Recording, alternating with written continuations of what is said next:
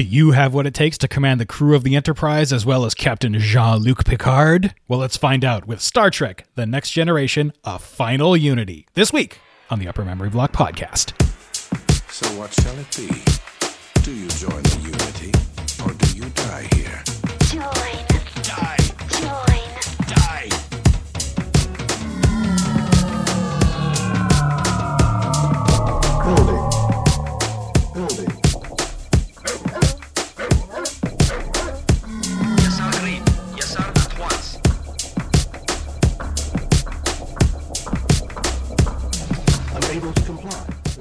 Hello, everyone, and welcome to episode number 100 of the Upper Memory Block podcast. I'm your host, Joe, and I am at long last back with you guys to talk about a game from the DOS and pre Windows XP gaming era. My God, guys, it's it's it's it's been a long time. It's been since October of 2016, since uh, the arrival of the the UM baby. That uh, you know, I haven't been back. I haven't been doing real episodes. You know, we did a hangout, and we've had a, a bunch of guest shows in in the feed. Which you know, I, I just really, really, really, really, really, right off the bat, have to thank uh, you know the folks that that answered the call and uh, made me some guest shows that I could put out there just to keep things rolling. And uh, you know, because I know as well as anyone, doing this, doing a show like this one is a lot of work, and uh, I think they all they all figured that out pretty quickly. But uh, you know, just just to keep things rolling and, and to keep keep some stuff coming out and and frankly to to learn some things about games that I I really didn't know anything about. I had not played any of uh, of the the guest show games. And uh, you know, special shout out to Trolls for getting a dev interview, the first uh, the first dev interview on on the UMB cast. That was really super well done, and and the other guys that did the rest of uh, rest of the guest shows, super amazing. So yes, I am back. I am here. There's a show ready to rock. It's episode 100, uh, almost uh, just in time for the show's fourth or fifth anniversary, whichever one it is. I, know because my birthday was uh, was yesterday, and I started the show shortly after my birthday. I think end of this month, just around there is uh, is the show's anniversary. I think it's fifth. 2012, 13, 14, 15, 16, 17, 2017. Yeah, I think 2017 is the fifth year of the show. So um, yeah, we've been going for a long time, and uh, thank you all listeners for your patience with me and uh, you know getting uh, my my life if you want to put it that way, uh, back on track after uh, after the birth of uh, of the UM baby. So uh, you know, quick quick update. She is well. She is sleeping. She's almost generally sleeping through the night, and uh, my wife and I both feel like uh, human beings again. So yes, it's it's a long time to get back to it. So enough about that. Um, we've got a whole. You know, there's a backlog of emails. I'm not going to go through all of the emails that have come in uh, over the the break, if you will. But uh, you know, there's a few that came in for this episode specifically and uh, before this episode. So uh, we're gonna roll right into those. You're listening to the Upper Memory Block Podcast. Okay, so our first email comes from guest host extraordinaire Father Beast. And Father Beast writes Dear Joe and all the blockers, I first discovered your podcast after your guest stint on Treks in Sci Fi, and uh, I looked forward to uh, when you would cover Star Trek 25th Anniversary and Star Trek Judgment Rites on the upper memory block so I could tell about my experience. Unfortunately, when the time came, you ran a rerun of your Treks in Sci Fi episode, so I didn't write in at that time. So, since I imagine the final be, to be sort of along the same lines as the earlier games, I figured I would take this opportunity to uh, to talk about those games. Let's see. I think it was 1992, and uh, I was at the home of a friend, and his wife showed up uh, one afternoon with an early birthday present for him, a Sound Blaster card for their computer. She also brought home Star Trek 25th anniversary, anniversary and uh, I got a chance to play it myself some weeks later after everyone else had had a shot. Wow, I loved this game. It caught the feeling of the original series so well, from how it divided the mission into episodes to the little snide comments between Spock and McCoy. Uh, I laughed myself silly when I accidentally got the red shirt killed in the first mission, and McCoy walks over and says, He's dead, Jim.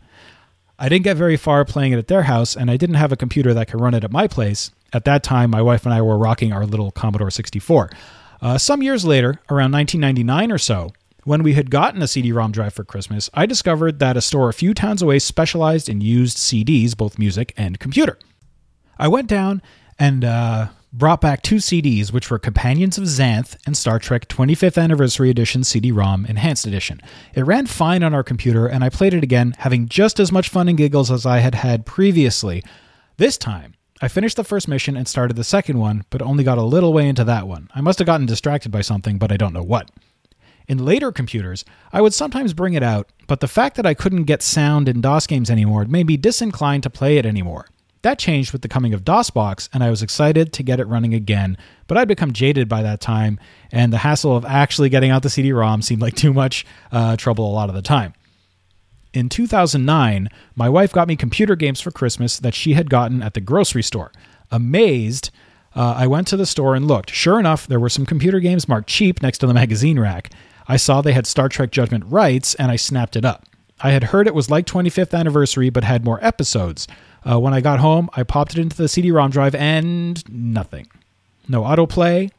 Hmm. I did a directory on the CD, and it was completely empty except for a useless CFG file. I had been ripped off. I tried going back to the store, but it seemed I had no recourse to actually get the game. So sad.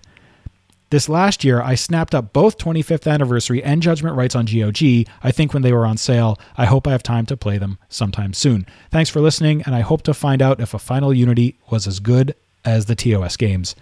Father Beast. Well, thank you, Father Beast. And um, yeah, you know, I, it was sort of a. Uh, a question as to whether or not I should do like a proper UMB on the Star Trek games or just sub in my my Treks and Sci-Fi episode. The Treks and Sci-Fi app on those uh, on those uh, games was a little bit less technical than I tend to get on on this show, but uh, you know I think it's a it's a pretty reasonable and, and complete uh, accounting of uh, of those games. And uh, yeah you know they're they're they're really really really great uh, probably I haven't played a lot of the later kind of space combat-y uh, Star Trek games, but they they probably remain.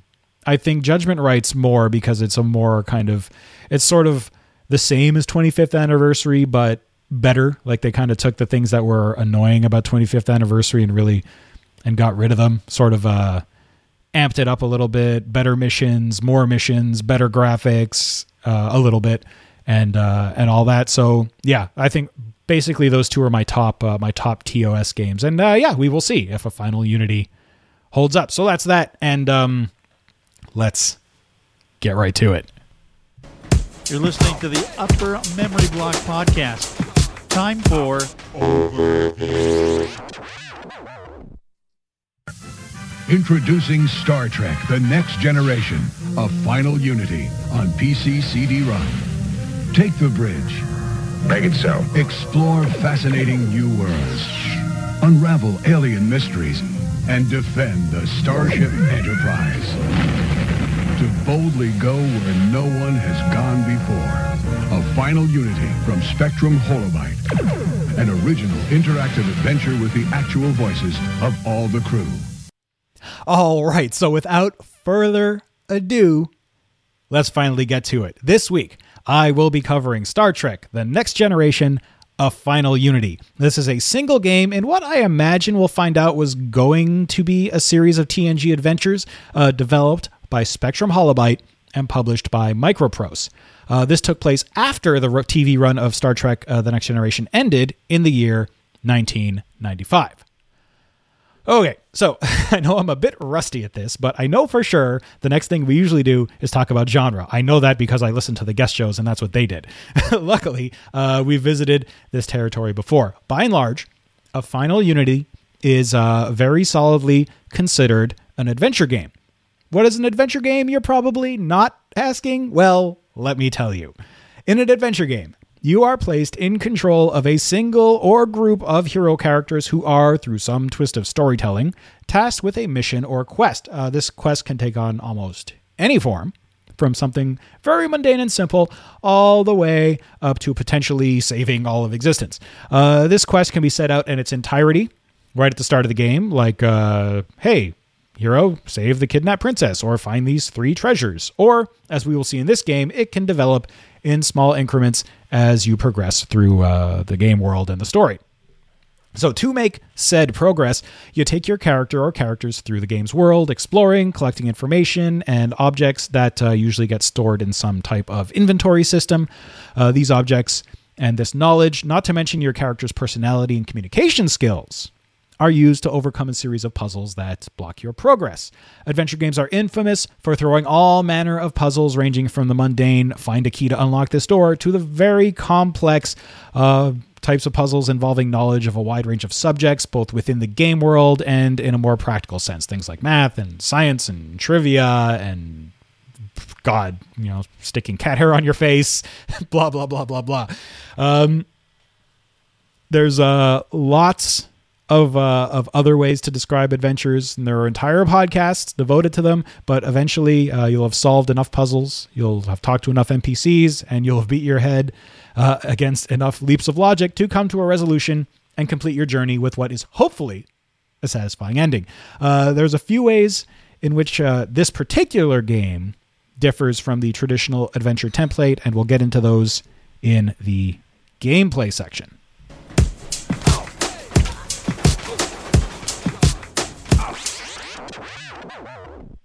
All right, so since this is an adventure game, uh, I, I always like to say when uh, we talk about story, which is what we're talking about now, uh, that uh, the story is uh, paramount and of utmost importance in uh, in these types of games. Now, given that this is also a franchise tie-in game, it of course takes place in the Star Trek universe. Now, if you're a big Trek fan, like I am, we can get right down to the nitty gritty here. And if you're not, well, bear with me and you'll you'll figure it out. So this game follows the continuing adventures of Captain Jean-Luc Picard and the crew of the USS Enterprise NCC 1701D, the fifth Starfleet ship to bear the name Enterprise, as depicted in uh, one of the most iconic television series of all time, in my opinion, at the very least, Star Trek: The Next Generation.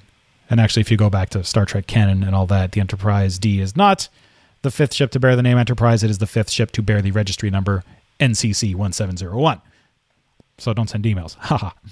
So, as many of us know, uh, the next generation, or TNG, as it's referred to colloquially, takes place in the 24th century, about a hundred ish years after the events of the original 60s Star Trek series starring William Shatner, Leonard Nimoy, and DeForest Kelley.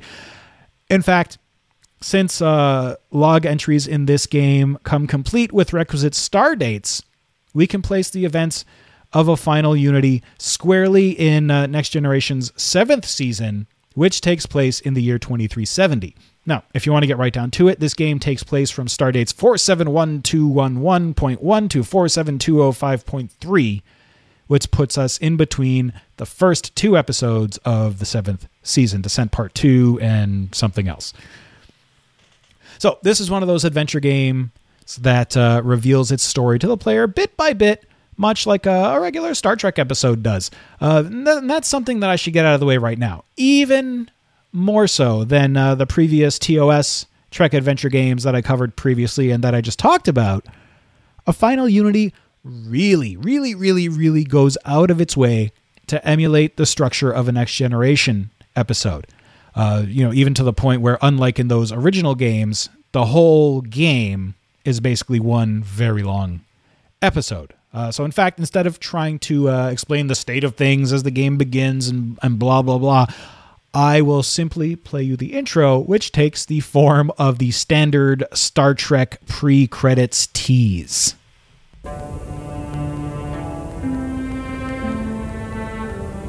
Captain's log, stardate 47111.1. A Federation listening post along the Romulan neutral zone has detected an unidentified vessel headed for Federation space. The Enterprise is moving to intercept. At its reported heading and velocity, the vessel will enter Federation space in approximately 47.3 seconds. Go to yellow alert. We have the vessel on sensors. The ship is a Garidian scout ship. They are driving their engines too hard. Their warp core is critical. The Garidians. What is the status of their relationship with the Romulan Empire? They are on friendly terms and may share technology. We are being hailed. On screen. Help us. We are fleeing political persecution. We seek asylum. We are being persecuted. Their signal is breaking up. What do you make of this, number one? It could be a trick. The Garidians have earned a reputation as honorable warriors, Captain. They do not ordinarily resort to trickery. We are within visual range. The Garidian's warp drive is failing. They are dropping to sublight speed inside Federation space. Slow to impulse. Warbird decloaking directly ahead.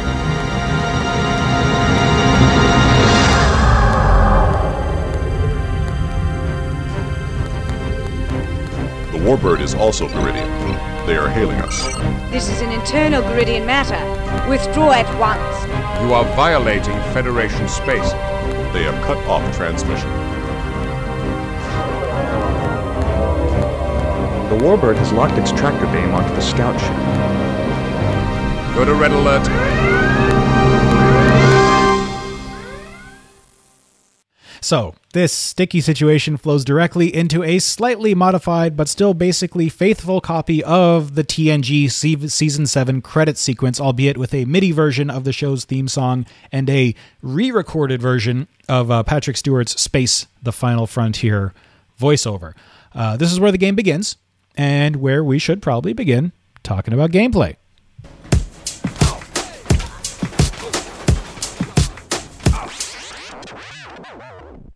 All right, gameplay time. So this game begins as most Star Trek The Next Generation episodes do, with Picard updating us with another Captain's Log.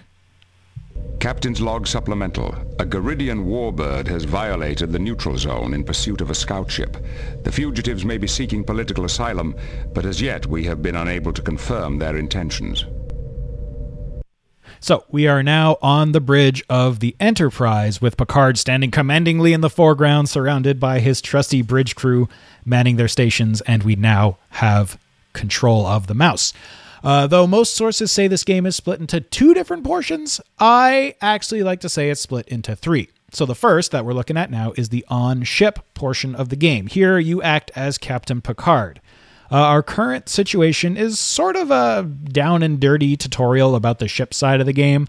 You, as Picard, are faced with a choice here. Uh, obviously, the Garidian scout ship's crew must be rescued because they are asking for asylum, and we're the Federation, and we do good stuff like rescue people who ask for asylum. But how do we go about it? Well, no man, even a starship captain, is an island. So the bridge view offers you the opportunity to ping your officers about their thoughts uh, regarding a potential solution. So you can ask the opinions of your first officer, Commander William Riker, your second officer and Chief of Operations, Lieutenant Commander Data, your ship's counselor, Lieutenant Commander Deanna Troi, or your security chief and tactical officer, Lieutenant Worf. In this case, uh, we could probably take Data's advice, which is to use the hull of the Enterprise to break the tractor beam holding the scout ship and uh, beam the crew aboard. Uh, obviously, the Garidian uh, Warbird does not take kindly to this interference, and um, you know, using the view screen, you communicate to the Garidian captain. And again, here, if you're good with words, as Picard usually is, uh, you can talk your way to a peaceful solution. However, as I end up doing in my playthrough, uh, you will most likely end up in a fight, and this drops you into what I think is the second portion of, the game, which is the space combat uh, sub game, whatever you want to call it, controlled by the tactical station on the bridge. Now, let me say this off the bat the space combat interface is unintuitive. In all my playthroughs of the game, both back in the 90s and now, I have never been able to get my head around how this thing actually works. Uh, the tactical station allows for full control of the Enterprise's alert level, defensive shields, phasers, and photon torpedoes. Uh, from here, you can also pilot the ship in a combat situation. Uh, again, as with the uh, the talking and uh, bridge portion of the ship, there are a multitude of ways to go about uh, controlling the ship in combat. The first and the easiest way is to simply click the delegate button that has a picture of uh, Lieutenant Worf on it. This uh, setting this button to on delegates control of the ship to your tactical officer who will effectively fight the engagement for you. You are free to fire weapons if you desire. However, there's really no need to do so. This is my preferred method of getting through these combat situations. Um, If you want to control the ship as the captain would, you can execute tactical maneuvers. Uh, this is the equivalent to Picard ordering his bridge crew to execute evasive pattern delta or some such, and uh, ordering tactical to fire torpedoes. This method involves selecting a tactical maneuver, loading weapons, and firing them. So you're still not directly piloting the ship; you're just telling your various officers what to do, which is actually not a bad simulation of, of you know what a captain would do on a ship in a combat situation. Finally, there's the whole enchilada, full manual control of helm and weapons. Now, the whole battle, in, in all of these options, is viewed through a small tactical display window, which uh, shows your ship and the enemy ship. And uh, in manual mode, you can pilot the ship directly with the numeric keypad. You also manually trigger the firing of weapons, set the alert level, set energy distribution, and uh, even the power level of phasers and the degree of spread and salvo size of uh, photon torpedo launches. You get really, really, really uh, get down to it. Uh, from this tactical station, you can also flip over to the engineering station, which shows uh, damage reports. And, uh, you know, from that engineering console, you can either try and manage repair priorities yourself, or there's another delegate button here with a picture of uh, Geordi LaForge, your chief engineer, on it. And uh, if you set that to on, he will manage uh, repairs in whichever way he deems appropriate. Basically, you know, more important systems first, blah, blah, blah. Now, the game manual devotes 13 pages to uh, the tactical combat game, and while I don't love it, I'm sure there are people who do. So, if uh, if you got in trouble, if you didn't uh, talk your way out of things, uh, we can only hope you survive the fight. Basically, if you set it to auto fight, you will most likely survive. Now we find out our uh, our next steps. We've uh, resolved the situation with the Garidian Warbird. They've gone off, and uh, we should probably have a talk with our new passengers, the uh, the refugees from the scout ship. We find out they're Garidian rebels searching for what they call the Fifth Scroll, an artifact they feel will have a positive effect on the class structure of Garidian society. They request that Picard put them in contact with a Vulcan archaeologist who may have information on the scroll. Now, uh, we can set course for this Vulcan archaeologist. We can continue our patrol along the neutral zone, but before long, the Enterprise receives a distress call from Mertens orbital station. Uh, they've been attacked, and their experimental reactor is threatening to go critical. This would destroy the station and cause massive damage to the nearby planet. Uh, interestingly, unlike in other adventure games, some events in a final Unity are actually optional. Uh, you can choose to ignore this call if uh, you consider your trip to the archaeological site or your boring, uh, effectively pointless patrol along the neutral zone uh, to be more pressing. But we're not going to do that because, you know, that's not what Captain Picard would do. Using the astrogation console on the bridge, uh, a course is set for Mertens, and then we wait. When traveling, you don't really have a lot to do aside from sit and watch the distance to destination sort of tick down until you get to where you're going. In fact, at one point, I hit some kind of subspace disturbance and uh, I had to sit stranded while the ship repairs itself. I may talk about that again in a little bit. So, on arrival, uh, we are finally able to discuss the third aspect of a final Unity away missions. Away missions are where you spend the bulk of your time. This is also where the more traditional aspects of adventure gameplay present themselves. So, we know we need to assemble an away team. This is where the game's difficulty level comes into play. So you've said when when you started your game, you set a difficulty level to one of three options: ensign, lieutenant, and captain. At the ensign level, away teams and equipment are pre-selected and locked. At lieutenant, the suggested away team composition is pre-filled, but you have the option of overriding it to whatever else you want. At the captain level, you make all the decisions about team composition and equipment. A standard away team comes equipped with a phaser and a tricorder. Other items such as medkits, medical tricorders, and other fancy stuff like that are optional, but you know, depending on type of mission you're going on, you'll probably need them. So with your select either pre-selected or manually selected away team, uh, you beam down to the station. Uh, the default for this mission is Riker Worf, uh, Crusher, and LaForge. Uh, and you begin exploring the station and figuring out what exactly has gone wrong here. Upon arrival to the station, you see that it has been damaged externally. There's a piece of the station missing, but hey, let's uh, let's see what's going on. Again, here we generally encounter all the standard adventure tropes. Uh, the difference between most games that I've talked about thus far, aside from, you know, maybe Maniac Mansion and Day of the Tentacle, uh, is uh, that aside from one character, you have four. And each of these characters has their own specific areas of expertise. Now, not utilizing the appropriate officer for the appropriate task will usually result in, I don't want to say problems, but you know some uh, less than optimal uh, outcomes like you know having Riker try to solve a complex engineering problem will probably result in a less ideal solution uh, than you'd get having uh, Geordi take a look. Giving the medical tricorder to Worf might result in a dead patient versus giving it to Dr. Crusher. Um, one somewhat notable aspect of away missions, aside from the fact that, you know, they, they move the story forward, is that they usually have multiple solutions that are uh, dependent on which set of officers you take with you and uh, which officers you choose among that subset to accomplish each task. Even something as simple as talking to an NPC with one officer over another can change the outcome of a conversation and thus the direction of your investigations. One kind of, it's not a big kind of spoilery thing from this very early Mertens mission is that, you know, once you, you walk around the station and get to a certain point, you'll find, uh, you know, one of the stations might be the station's chief engineer or one of the engineers or whatever. And, you know, my sort of default thought is to uh, talk to him with Riker because Riker's the commander. He's the leader of the, the away mission, so he should be the spokesperson.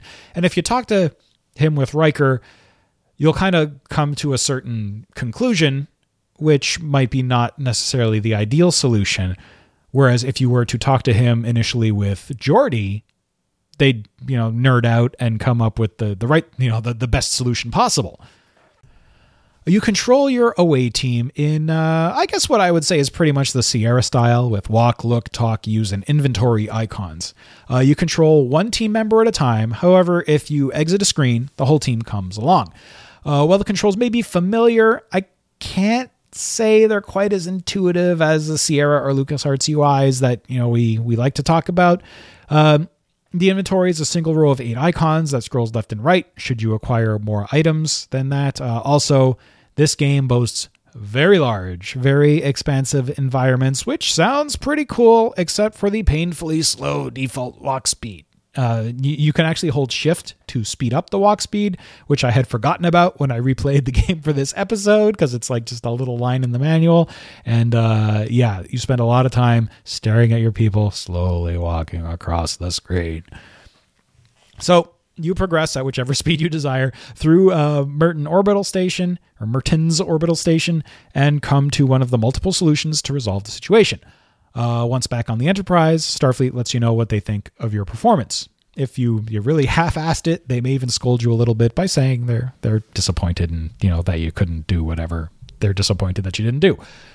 Now the end the game progresses in this manner. Sometimes there's a bit more ship combat, but usually the the main thrust of the game is this adventure style away mission uh, portion. Also, much like other solving a mystery type TNG episodes, the events develop into a much more critical situation than uh, the whole thing seems when uh, when the game first begins. There's really a lot here. There's a lot. This is a, a long game. There's a lot of steps, a lot of stages, a lot of story, and uh, you know, I don't want to do, I, I don't usually like to spoil that stuff in case people want to play the game. So suffice it to say, this little portion is very early on, and there's a lot more to come after this. You're listening to the Upper Memory Block Podcast. Time for.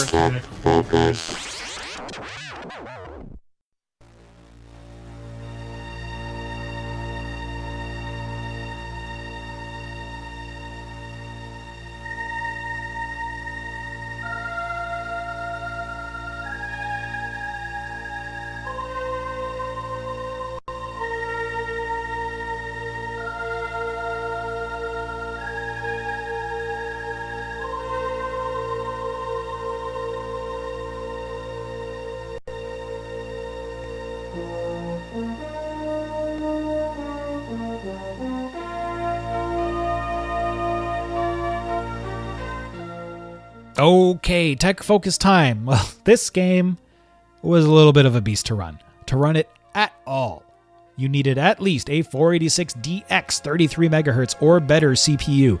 This is one of the few games that I know of that actually required you to have a math coprocessor that came with the uh, the DX version of the 486 chip. I think I read that it would run without it, but it would not run well. I'm sure there's other games that require this, but wow, I mean, guys, this is an adventure game.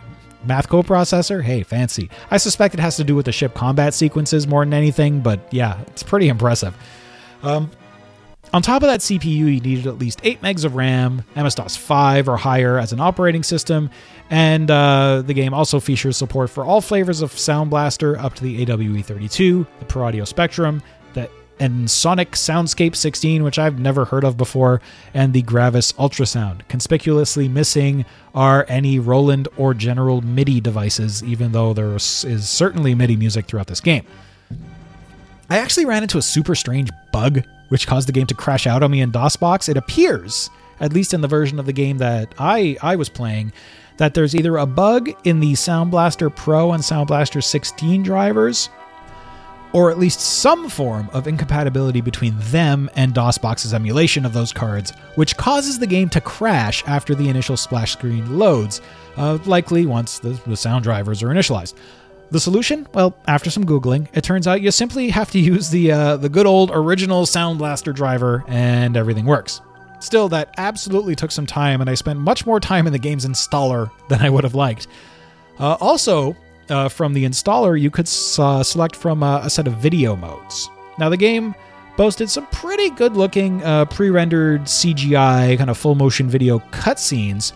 Um, and depending on your computer's capabilities, you could play those cutscenes in either 320 by 200 or 640 by 480 at either 256, 32,768, or 65,536 colors. Uh, you also had the option of keeping them at uh, native resolution or uh, stretch them out to full screen if you had the horsepower for it.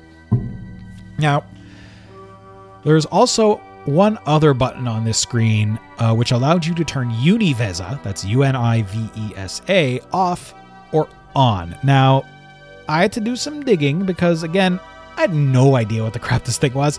Uh, so the bulk of this game runs in SVGA, that is 640 by 480 at 256 colors. And uh, I know that the uh, VESA in UniVesa likely refers to VESA Local Bus, which was the first of the, uh, at least I think it was the first, of the high speed uh, graphics buses that came into being because uh, ISA was just too slow to handle the high res graphics of uh, of the time, kind of the the SVGA graphics. Um, so it turns out that Univesa, Univisa, Vesa, whatever you want want to call it, was a, a third party software driver that offered enhanced performance and compatibility for video cards designed to the VESA standard. This was obviously before the advent of the uh, PCI and AGP buses. Uh, the problem was with this whole situation that uh, many video cards at the time had, had pretty poor native implementations of the VESA local bus standard, and that led to widespread performance and reliability issues in relation to many DOS games that tried to, uh, to use those cards. Uh, because of this, Kendall Bennett, who was the lead developer at SciTech Software, decided it would be a good idea to write what he called the Universal VESA TSR.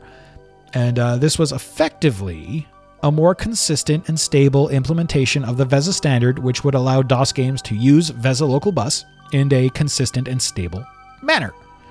Many games, a final Unity included, shipped with versions of the UniVesa TSR, so if you were to experience video issues on your machine, it was advisable to try turning on UniVesa to see if uh, it fixed things up for you. So finally, since I like to talk about music in this portion as well, in this section, on the musical front, the game's tunes were composed or adapted by a team led by Paul Mogg. That's M O G G. Uh, Mogg was born in Salisbury, Wiltshire, in the UK, and uh, the musician and uh, composer came over to the United States at one point and began work uh, pretty quickly at Spectrum Holobyte, where he scored many of their games, a Final Unity included.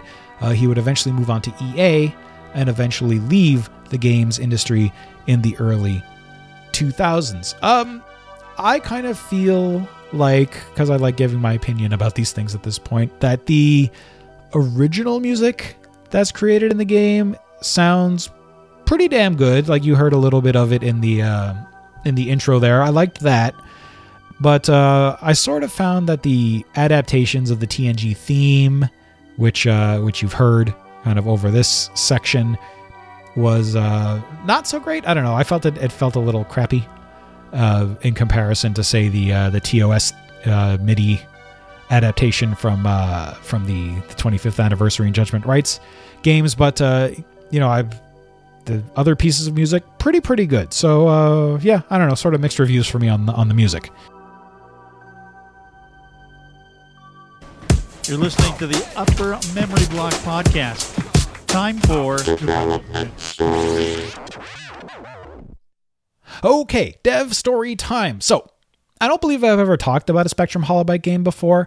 Uh, so, Spectrum Holobyte, uh, the company, was founded in 1983 by Jeff Sauter, Phil Adam, and Mike Franklin. Um, of course, the first thing most of us think of when it comes to Spectrum Holobyte are simulations. I mean, these are the guys that created the Falcon series, uh, among many other vehicle sims. And one thing they were absolutely 100% not known for were uh, adventure games. However, uh, the chairman of the company, Gilman Louie, had uh, apparently always, from the inception of Spectrum Holobyte, dreamed of getting his hands on a Star Trek license, and uh, you know his desire was to make good games about this beloved series. Now, back in 1982, uh, before the company, the year before the company's official founding, Paramount, who owned all of all of Star Trek at the time, now the ownership of Star Trek is split between Paramount and CBS, but at the time, Paramount put out a call and uh, they basically said, hey, worldwide rights to make Star Trek video games would cost one lucky development house a mere 30,000 US dollars. Now, even in 1982, this was not a lot of money. I guess Paramount didn't really have a lot of faith in the uh, fledgling video game industry at the time. Uh, despite Star Trek's place in its early history with games like uh, Begin and, and all of that.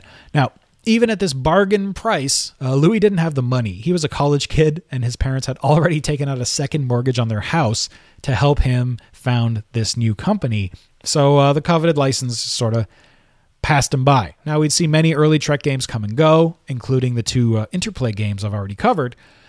Well, those those two are released while 25th anniversary. I think maybe in Judgment Rites, while they were in development over at Interplay, Paramount went out looking again and this time, Louie wouldn't be deterred. He petitioned Maxwell Charitable Trust, who were part owners of Spectrum Holobyte at this point, to shell out the money for the new license. So, in 1991, for an undisclosed sum, Spectrum Holobyte picked up the rights to make Star Trek games for multiple platforms for the next five years. So, license in hand, they got to it. Uh, Matthias Genser, Gen, Genser, Genser, anyways, whatever, was given the role of executive producer on the project, and uh, it was quickly decided that the game would be released on CD-ROM, and uh, and would take the form of a traditional next generation story.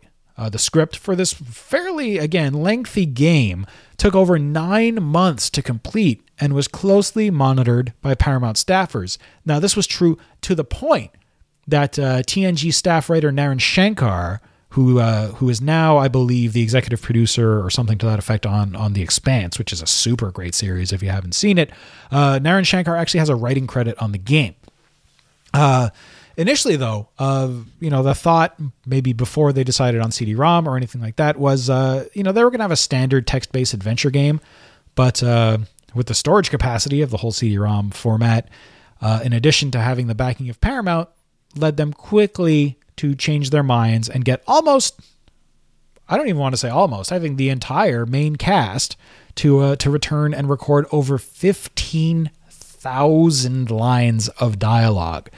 Uh, you know, this this very complex script was further complicated by the fact that uh, you know any combination of characters could be taken on any away mission. This, of course, added copious, amounts of redundant dialogue that most players would never hear if uh, if they decided against taking some combination of crew members on a specific mission.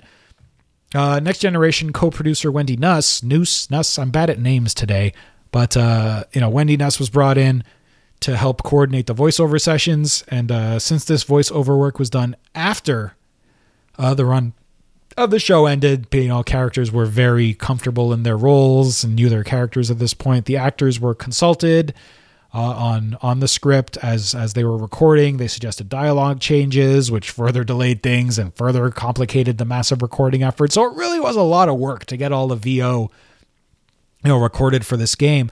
And uh, i have to admit the the main characters i know uh, i read a, an interview with michael dorn and he hadn't done a lot of vo at that point. I believe he may this is 95 i'm not sure when they they probably would have done the vo closer to the end. So he probably would have done his stuff as dr john and gabriel knight already. But uh, you know he talks about vo work as being very very difficult and very different from uh, from act- acting. But uh, you know i found that the um, the voiceover work of from the main cast was was very well done, and uh, the voiceover work from the, kind of the secondary characters and and you know aliens and all that was was generally good, but some some better better than others.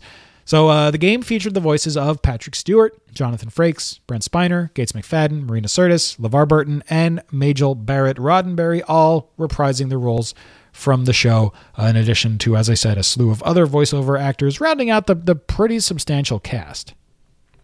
Now, on top of the script and dialogue, uh, the team really was uh, trying to aim for the, the stars here. They, they set out to model an entire region of space known as the Kridnar Navigation Block, which contained over 3,000 navigable stars and 15 thousand planets. Now, I wasn't able to find what their plans were for all of these planets.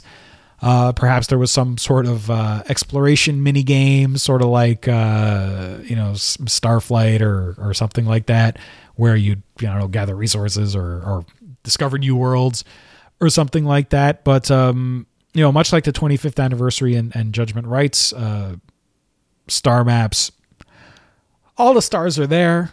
15,000 planets exist around those stars. There's effectively no use for any of these planets outside of those that are directly implicated in the story. So, you know, there was probably a lot more there. But uh, yeah.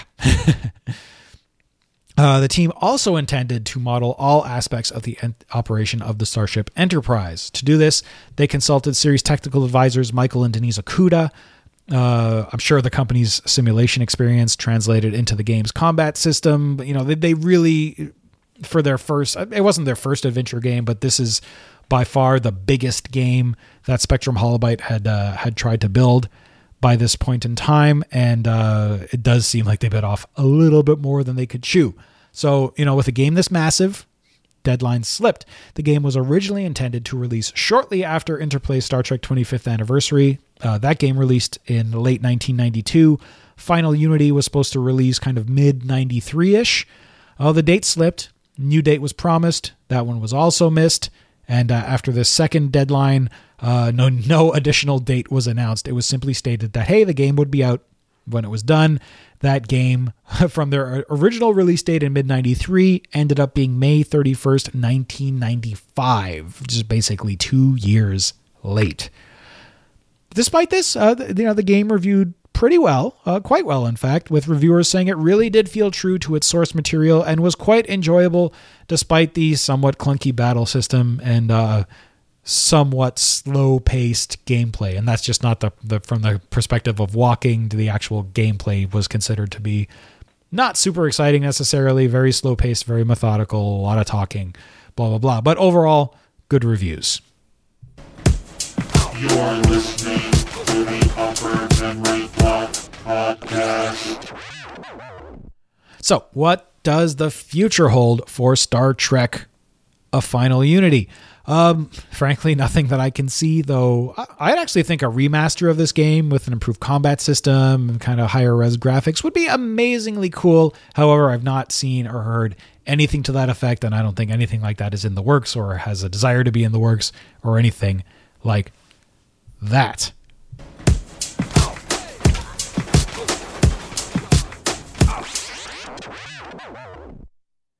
So, where can you get a final Unity today? Well, as far as I can see, there's nowhere that you can get it in legal digital format. However, you can get your hands on a CD ROM copy relatively cheaply on eBay. And uh, aside from my odd Sound Blaster 16 issue, the game runs quite well in DOSBox. And uh, and to be fair, my problem now that I think about it may have been resolved by applying the game's single post-release patch. I didn't think of checking at the time, but uh, you know the other option would have been to try and set up a Gravis Ultrasound in DOSBox or Pro Audio Spectrum. I'm just sort of a Sound Blaster dork, so uh, that's the way I went. Say whatever is in your mind freely. Our conversation will be kept in strict confidence.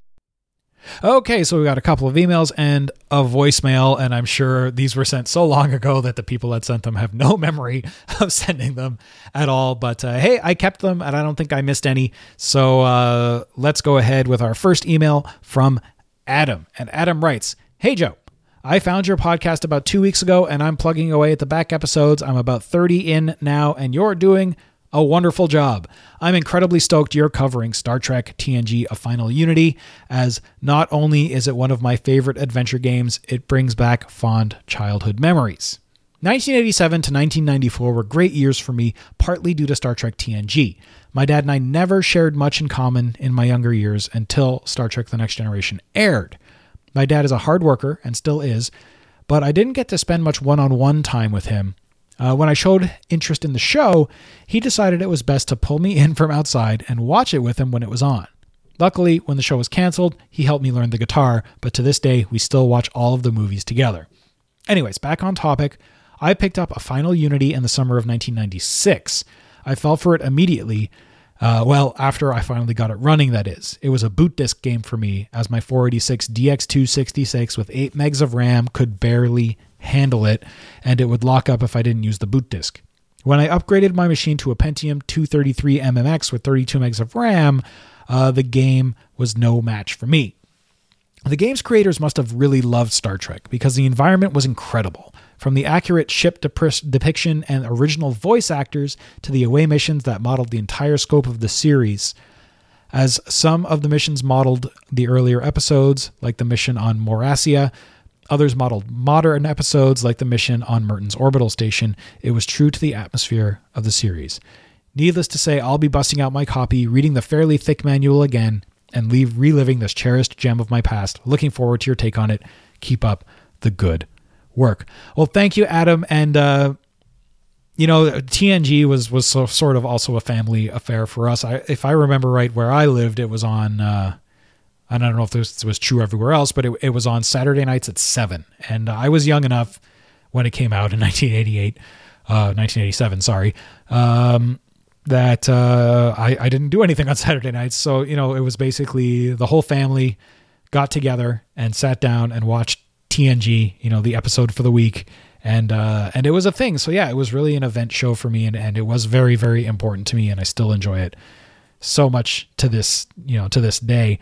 And um, you know, I'm trying to remember now. It must have been it must have been later. I, I definitely remember playing this game later because I also had a 486 DX266, and I don't think I played it on that. I believe I must have played it on my uh, my my Pentium 200, which uh, I believe also had 32 gigs of RAM.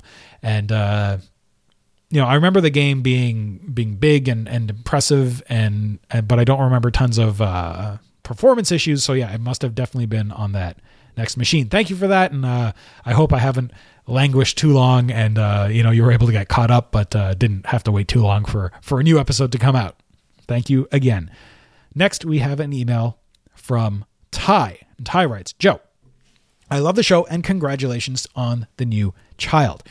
I was super excited to hear that you were going to finally review a final unity as i was a huge fan of the next generation uh, as it was uh, most people as was as it was for most people who are now in their mid 30s I remember getting this game at clearance uh, at a clearance sale at on Office Depot, and I think I paid around less than ten dollars, which was a steal even in the mid to late '90s. I was excited because I knew the game would work on my Packard Bell computer, as uh, and as anyone knows about Packard Bell computers, they had a whole uh, bunch of hidden gems of goodness, most notably the Journeyman project. But uh, that's hopefully a future episode at another time.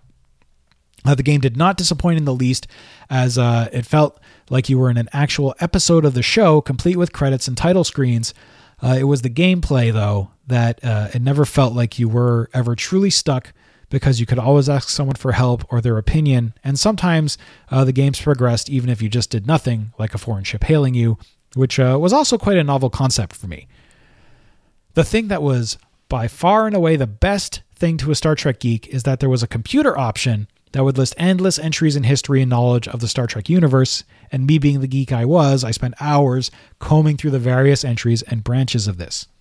Uh, you could learn more about the Romulans or Klingons than you ever could watching the actual TV show. And uh, that's a credit to Spectrum Holobyte for giving not only an intriguing and entertaining game, but also a full, authentic experience with the real voice voices that not only just uh, said lines, but uh, interactive dialogue between the characters. Yes, there were some minor flaws in the game. For instance, the tactical slash battle sequences were extremely clunky, and there was the Morasia away mission that to me felt like it dragged on way too long. Uh, these things are extremely minor, though, and overall, the game is a gem for fans, but more impressively than just uh, a plain damn good game for anyone. Thanks for the work you put into all this, Ty. Well, thanks, Ty, and um, yeah, no, I I have to agree. And yeah, I actually didn't get around to mentioning the uh, the library computer that you could access by clicking on uh, on Data's uh, ops station. And yeah, there was so there was a lot of stuff in there, a lot of background info about uh, things generally in the Star Trek universe, uh, more specifically uh, planets like Morasia or Horst Three or or whatever games that you would um, you would visit in the game and uh, things like that. So super cool. I know that that was something that a lot of games didn't do, and I do love it when they take the time to put in a lot of background information and additional reading. You know, you know if you're inclined to to jump in and uh, and read that stuff. Thank you again, Ty. Finally, we have a voicemail from Greg. So take it away, Greg. Hello, Joe. Uh, Greg, aka Soulblazer here. Wanted to give you a audio submission like this uh, episode's game because this is a favorite game of mine. Uh, as I'm sure that you're aware about, I'm a huge Star Trek fan. I, uh, just like you are, and uh, Star Trek Final Unity is definitely one of the best Star Trek computer games that ever made. I think. It, um, it, like it's a very fun, like very unique game, and it holds a special place in my heart uh, because it's my very first CD-ROM based game. Uh, I had made do my first year of college uh, like my older uh, Gateway 486 computer.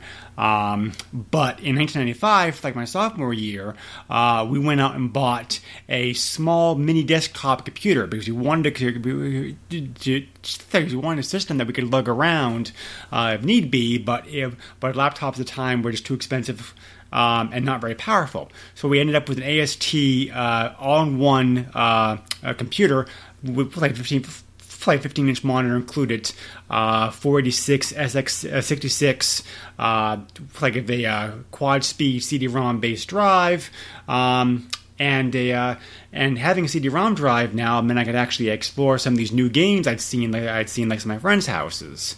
And it wasn't very long after that, probably within a couple, you know, probably within a week or two after start like after starting school, like my regular computer, that I happened to walk into a local GameStop and saw they were having a um, a sale on the collector's edition version of the game, which came in this really big uh, monster-sized box, and the game and all the documentation for it came in this really cool hard uh, hard blue box like a picture, uh, a, picture of the crew uh, on the front, and it also included a special, um, a special badge LCD uh, display which showed various uh, still images, uh, still images like the Enterprise flying and the name of the game, whatnot. Uh, I still have that. The battery is long since has long since like run down, but um, it was very cool, and it was certainly certainly this day remains remains like remains like one of my most expensive PC purchases. But anyway, I played through this game like in about several days, pretty much straight, and just loved it. Uh, not only was it, not only was the CD-ROM format but just just so amazing at the time, the game was really really solidly well done. Uh, the plot was very good, uh, very gripping. Um, the voice acting was excellent. I really enjoyed the wide variety of, of characters, the characters that, uh, that you could take along uh, with you on missions. Even though they, even though there wasn't just just, just layout, uh, in future replays over the years. I always enjoy taking like different people on different missions to see what happens and we'll see and see what kind of dialogue that I get. Um, ship combat is very good. Uh, the Enterprise feels like the Enterprise should, being uh, being such a big ship. It handles like a slug, um, so uh, it's very challenging but it's very fun. Um, like for the and like the limited like limited limited amount of time to do it. The the music and the presentation is overall very well done. The game is a solid adventure game without really being too pixel hunting uh, that some of the Sierra and LucasArts games of the past suffered. Uh, most of the objects were pretty easy to see and whatnot, and the crew gave you helpful hints and whatnot. I really appreciated toward the end of the game uh, how there were like like there was like uh, different different story paths that you could go down to, so that you could always finish the game regardless to, to, to, to regardless of what happened, uh, like your choices. Um, and just the, the the overall presentation was really solidly well done.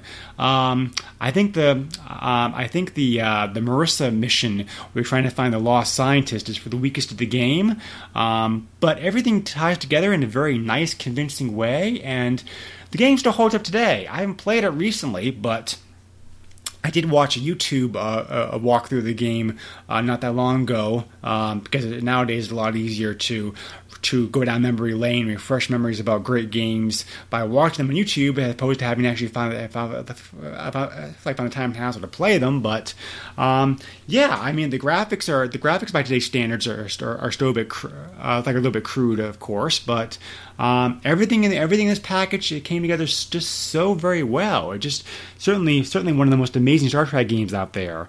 Uh, 25th, 20th anniversary Judgment Rites also really hold up there for me. Um, but this is definitely up, the, up there up there in the top three like for me also. Um, in this game, along getting along getting Command and Conquer uh, uh, uh, very shortly after very shortly after I beat this game, really really, really opened me up to the whole wonderful new world of CD-ROM gaming. So, anyway, Joe, very glad you're covering this game. Can't wait to hear your thoughts about it. Um, I'm sure I'm sure that you're going to love this like as much as I do. And two thumbs up for anybody out there who hasn't played it. Thanks again, all, and take care. Well, thanks so much, Greg. Really, really great comments there. And yeah, that that was actually cool too. I I actually until I did research for for this particular uh, episode, I, I wasn't super aware of like the the super collector's edition fancy version, and uh, just because I've never really been like a box collector kind of guy. Like I had a lot of game boxes, and I, have told the story a hundred times that you know I I got rid of them right before I started doing this this episode. But yeah, I was never a huge collector's edition, like even, you know, a big WoW player. And I just, you know, for the boxed versions that I bought, I just have the standard editions. But, uh, you know, I sort of sometimes wish that I, I, I had some of those cooler cooler versions with with bonus bonus stuff in them and and all that. So yeah, thanks, thanks very much for that. You're listening to the Upper Memory Block podcast. So, does Star Trek: A Final Unity hold up today? Well, let's say this. If what you are looking for is effectively a lost episode of Star Trek The Next Generation, then this is absolutely the game for you. The story is great, the voice acting is generally pretty damn good, and the fact that there's multiple paths and options and whatever to get through each of the missions is very unique and very cool. Now, that is obviously not to say that this game is not isn't without its problems. Firstly, I feel like this is pretty common in early SVGA games, or even early, just in SVGA games in general. I find like transitions between scenes and FMV cutscenes and gameplay is, is, sort of janky and choppy, and there's like sound artifacts and things like that. And and you know, it's not really a big knock on this game specifically. It's just sort of a knock, I think, on on the technology of the time. It just didn't feel clean. It always felt a little bit like messed up to me. So so again, that's that's not really a a mark against this game or a mark of kind of the mid 90s and graphics. Um, I'm also not a huge fan of most of the art in this game. Uh, the static bridge scene that you interact with when you're on the ship looks sort of like a, a little bit amateurish. Uh, none of the characters look quite right. Like they all kind of look like they're very awkward. They're not like standing like humans would stand. So it just I don't know. And and to me that seems like it's a it's a pretty important image. It's basically a, a, still image with minor animations going on on it. So I, I don't know. It just really everyone looks like they're a little bit squished and a little bit sideways, and and I don't know. It just doesn't look quite quite right to me. Um, aside from that, you can definitely tell as the game progresses progresses that they either brought on more artists in a hurry and didn't and and started running out of time. Uh, you know, early in the game, backgrounds are very detailed. Some of them are almost like Mertens orbital station looks super great. Uh, and as you move through the game, though the, the backgrounds kind of start to look like less detailed, more cartoonish. The consistency of the art style sort of goes out the window, and and so you know that that's sort of a, a knock against it, in my opinion, as well.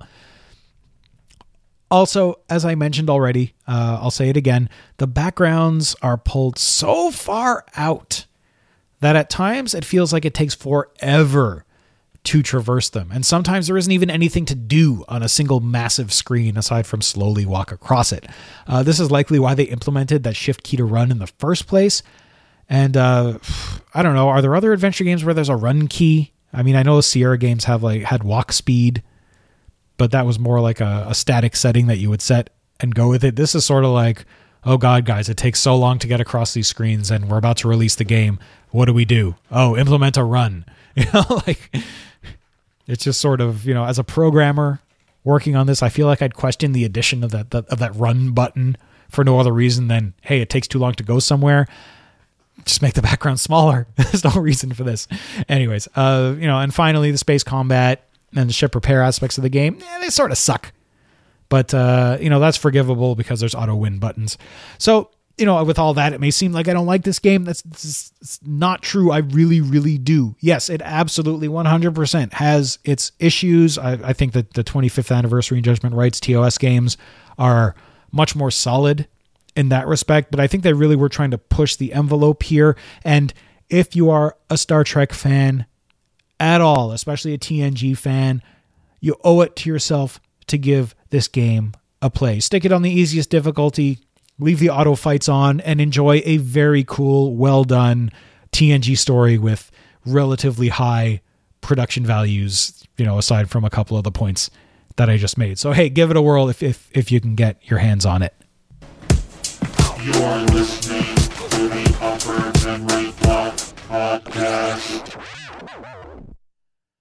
So that's that.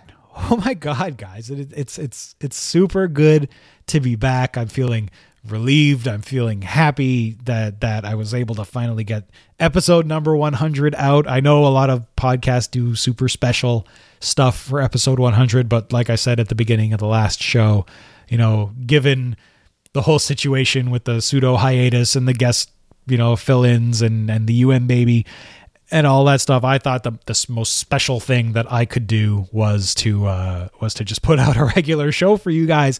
So you know, again, thanks for being patient with me through this whole crazy baby process. And uh, you know, now though things are they're settled down, she's been sleeping for for a good amount of time, even this evening. And uh, you know, I'm aiming to get back on track. Uh, you know, from the perspective of the schedule. I actually think for for the moment until you know I've, when I, when the show first started, I said every two weeks is going to be a show that hasn't happened for a very very long time. So you know what I'm going to aim for for the time being is monthly shows um, I'm gonna try and put them out maybe you know closer to the end of the month. Like I guess it's what the twenty second today.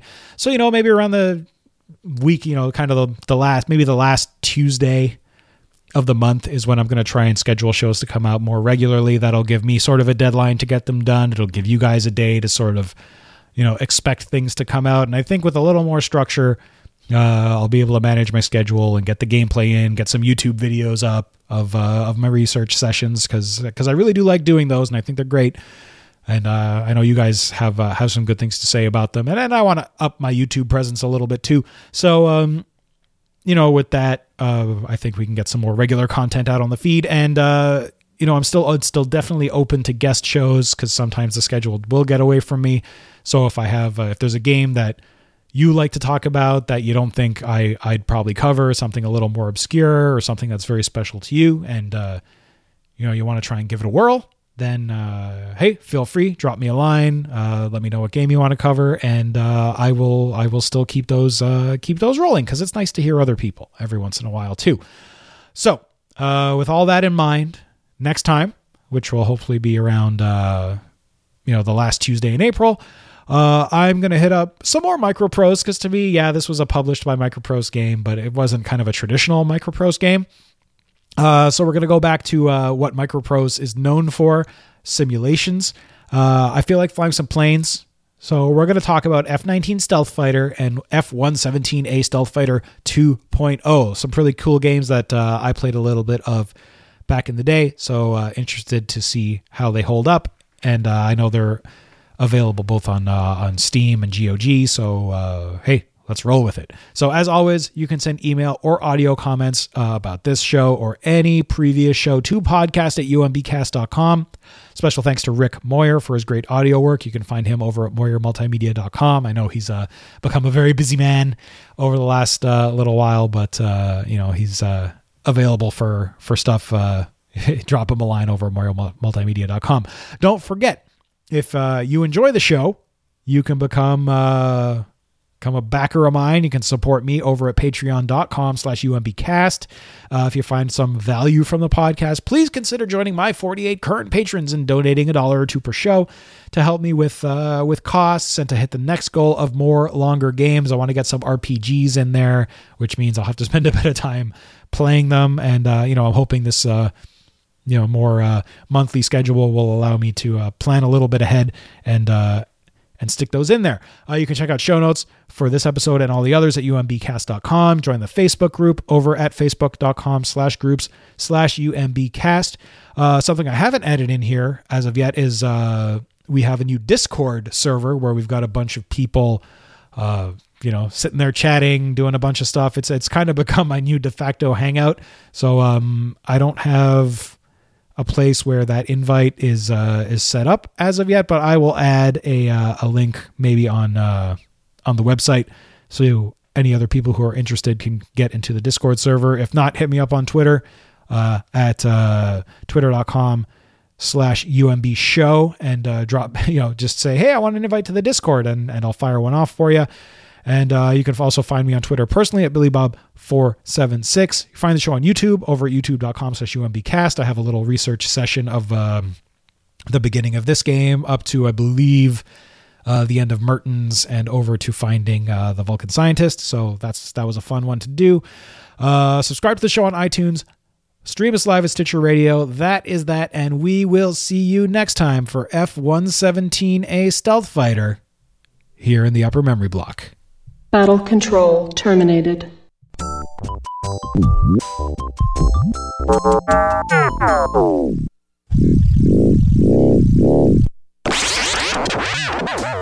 You've been listening to the Upper Memory Block Podcast with Joe Mastroianni. For more information on the podcast, visit umbcast.com. That's umbcast.com. Write to Joe today at podcast at umbcast.com. That's podcast at umbcast.com. So what shall it be? Do you join the Unity, or do you die here? Join. Join.